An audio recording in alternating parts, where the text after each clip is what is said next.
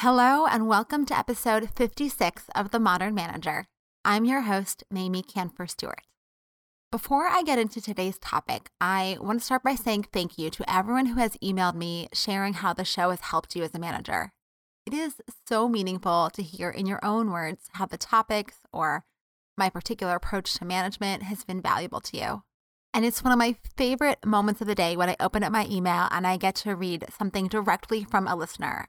You all are the reason that I put all the time and energy that I do into the show.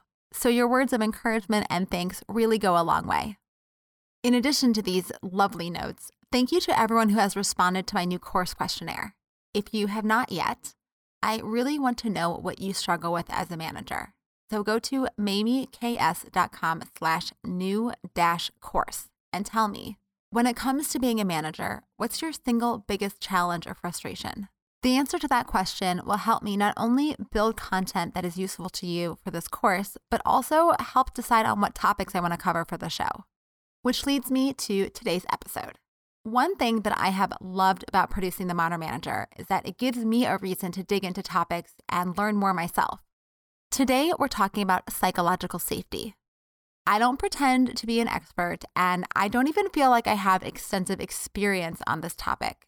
But it is so important for managers that I wanted to learn more, and I want to share what I've been learning with you. The concept of psychological safety describes people's perceptions of the consequences of taking interpersonal risks in a particular context. I know that was a mouthful, so in other words, what do I expect will happen if I speak up at work? The concept was first explored in the 1960s, and then it got a lot of attention in the 1990s through to the present, including some research done at Google where they attributed successful teamwork to psychological safety. Much of what I'm going to share today, I learned from the book The Fearless Organization Creating Psychological Safety in the Workplace for Learning, Innovation, and Growth by Amy C. Edmondson. If you're interested in this topic, there is tons more that she shares with lots of great examples across industries, and I highly recommend the book. I'm not going to go into everything in today's episode. I'll touch on what psychological safety looks like in the workplace and why it's so important, the difference between psychological safety and trust, why people don't speak up, and what you can start to do to change that. So let's get to it. You're listening to The Modern Manager, a podcast dedicated to helping you be a rock star boss with a thriving team. Whether you're looking to upgrade your meetings, cultivate your team, or grow as a leader, this podcast is for you. Now, here's your host, Mamie Kanfer Stewart. Before I go too deep on you, I want to set the stage about what psychological safety looks like because it's kind of an elusive concept. In practice, psychological safety is about the back and forth exchange people have at work, whether that be by email or Slack, could be in a meeting or chatting in the hallway. Within those conversations, it's a matter of whether someone speaks up when they have a different point of view, notice a mistake they or a colleague have made, or have a question, or have bad news or feedback to share, or really anything where there's the potential risk of looking stupid or incompetent and being seen as a failure, or even coming across as mean or argumentative. Really, any situation where you feel like you're putting yourself out there. Just think for a moment about all the times that you didn't speak up in the last week or the last month. How many times did you want to say something or ask a question to your colleagues or your boss, but then didn't because you were afraid of how they would respond or what they would think of you? And we're the managers. So if we're not always feeling safe to share, imagine how your team members must feel. What's so challenging is that we can't see when someone doesn't speak up. It's a silent act, so no one knows except the person who didn't talk. And even for them, they may not always recognize it as coming out of fear it may be rationalized away as they know what they're doing. I must just be missing something. I know I have had that exact thought not that long ago. Or they might feel like, oh, it's not that important, or someone else would have said it. Or even, everyone's so excited about this, I don't want to rain on their parade. I'm sure we can figure out how to make this work. Or a myriad of other excuses. And because not speaking up is invisible, it's almost impossible to engage in real time course correction, which gives psychologically safe workplaces a powerful advantage when it comes to delivering quality, being nimble and creative, and basically being successful in today's world, whether you're talking about customer service teams or boardrooms. Every manager should be thinking about and working on psychological safety because it is the underpinning of everything else within your team. And it's generated and sustained at the team level, which means you actually have control over it. A lot of times I talk to managers who feel like they're fighting an uphill battle because of the culture of their organization that they're living in. But psychological safety exists separate from that culture. And often different teams within the same organization will have different experiences of psychological safety. That's because psychological safety is highly influenced by local leaders. Now, that being said, if you are an organizational leader, you can set the tone and implement structures and processes so that managers and teams throughout the organization are more likely to develop psychological safety on their teams. Now, one point of clarification psychological safety and trust are not the same thing. They are related in that psychological safety is easier to develop and maintain when there is trust and respect already amongst the team members. But high levels of trust do not automatically mean high levels of psychological safety. That's because psychological safety is a function of the group, where trust is between two individuals. They're also different in that psychological safety describes an immediate experience, so, in terms of trust, do I trust you in this moment to respond to me by giving me the benefit of the doubt if you don't like what I have to say? While trust in general is about some future moment. Do I trust you to act in a specific way in the future? Whether that be to get work done, to keep a confidence, to share information with me. So, yes, trust is critical. But what we're really talking about here is fear, because most of us prefer to be personally safe even if the result of playing it safe means we may be underperforming or we may become dissatisfied at work, or we may even be putting the organization or our customers at risk. The author points to numerous studies that consistently show that, quote, people often hold back even when they believe that what they have to say could be important for the organization, for the customer, or for themselves. So there's no big win that comes from staying silent. So why is it so hard to speak up? First off, Many of us have inherited beliefs from our experiences as students or with our parents and friends or in other work environments that it's better to be safe than sorry. And when I say sorry, I don't mean sorry that I didn't speak up. I mean, sorry that I said something and now I'm getting my head bit off, or I started some big conflict that I now have to deal with. Psychologists call this discounting the future, underweighting the long term impact and overweighting the immediate reaction to my comment or question. There's a paragraph in the book that is just so on point, so I'm going to read it to you verbatim. Don't want to look ignorant? Don't ask questions. Don't want to look incompetent? Don't admit mistakes or weaknesses. Don't want to be called disruptive? Don't make suggestions.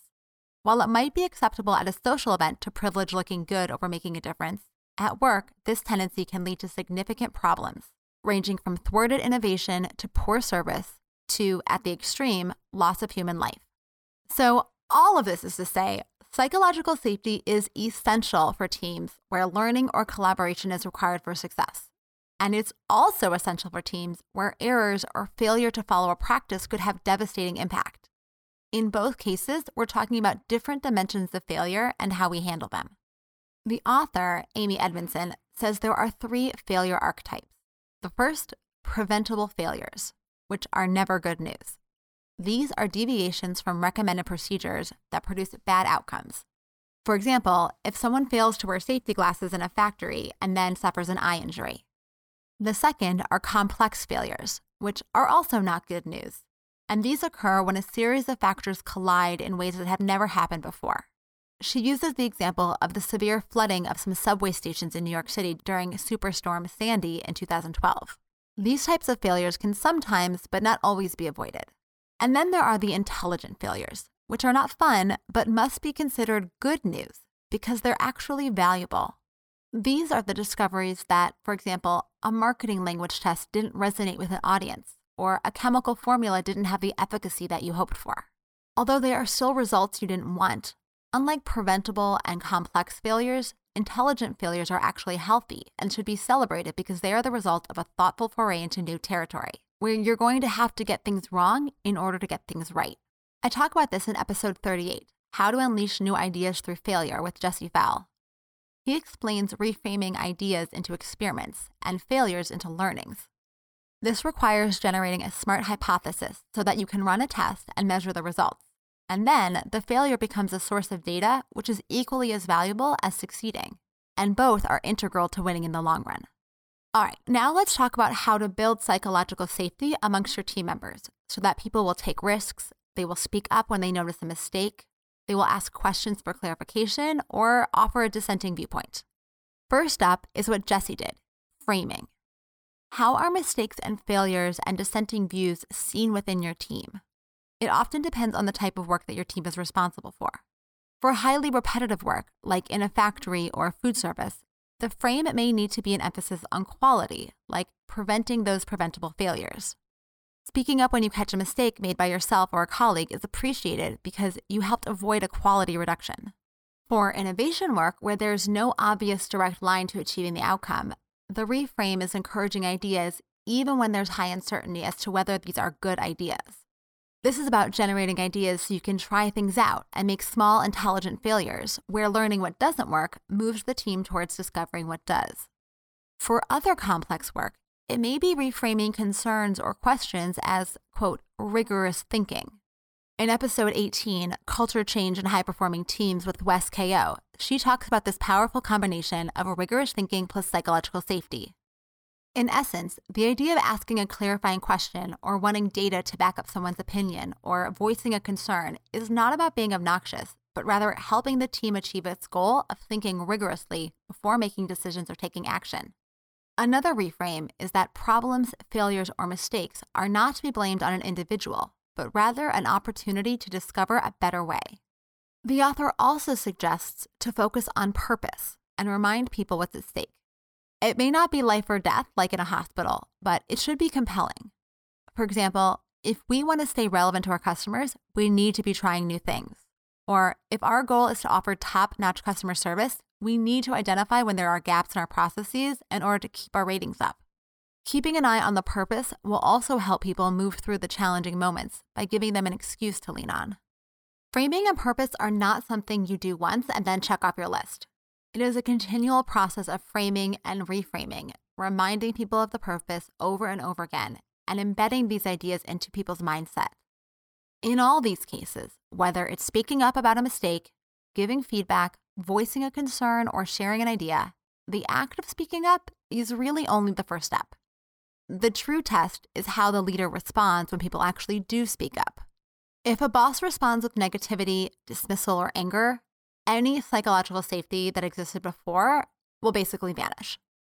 A productive response must show appreciation even if you disagree, and it should be respectful and offer a path forward, meaning, what are you going to do with that comment or question? Lastly, you can role model by being vulnerable yourself. There's a common misconception that bosses have all the answers, and that by saying, I don't know, you're showing weakness, when in fact, the opposite is true. When you make space for others by saying, I don't know, you're demonstrating that you value and need their voices, that they have a crucial perspective or insight to contribute. To encourage others to speak up, you must be crystal clear in your ask and invite their response through proactive inquiry. Ask specific people for their input or design a meeting around a specific question for the group to brainstorm on. Try asking a variety of questions like, What do you wish would have happened? Or how might X go better next time? Or what other ideas do you have? You can also ask people to surface concerns by asking, What could go wrong? Or What haven't we considered yet? Or What's not working for you? Again, it's important to respond with appreciation for whatever has been shared in order to encourage future speaking up.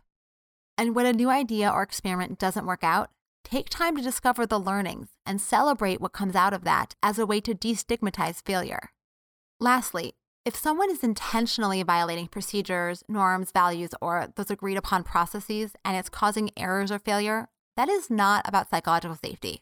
That is poor behavior, and you must respond appropriately, which could be punishment of some sort. But along that process, you can still come to it with a sense of curiosity about why the violations are occurring to begin with. Is the process too burdensome so someone's cutting corners? Or are you under resourced? Or is this person just not a good fit for the role? The message must be it is okay to make a mistake and it is okay to have a differing opinion. It's even okay to work in different ways than other people. What is not okay is to skirt your responsibilities or to go around processes without speaking up about why they're not working for you or how to improve them. So, bringing this all back together, the author Amy says, and I quote, Interpersonal fear is never particularly helpful at work.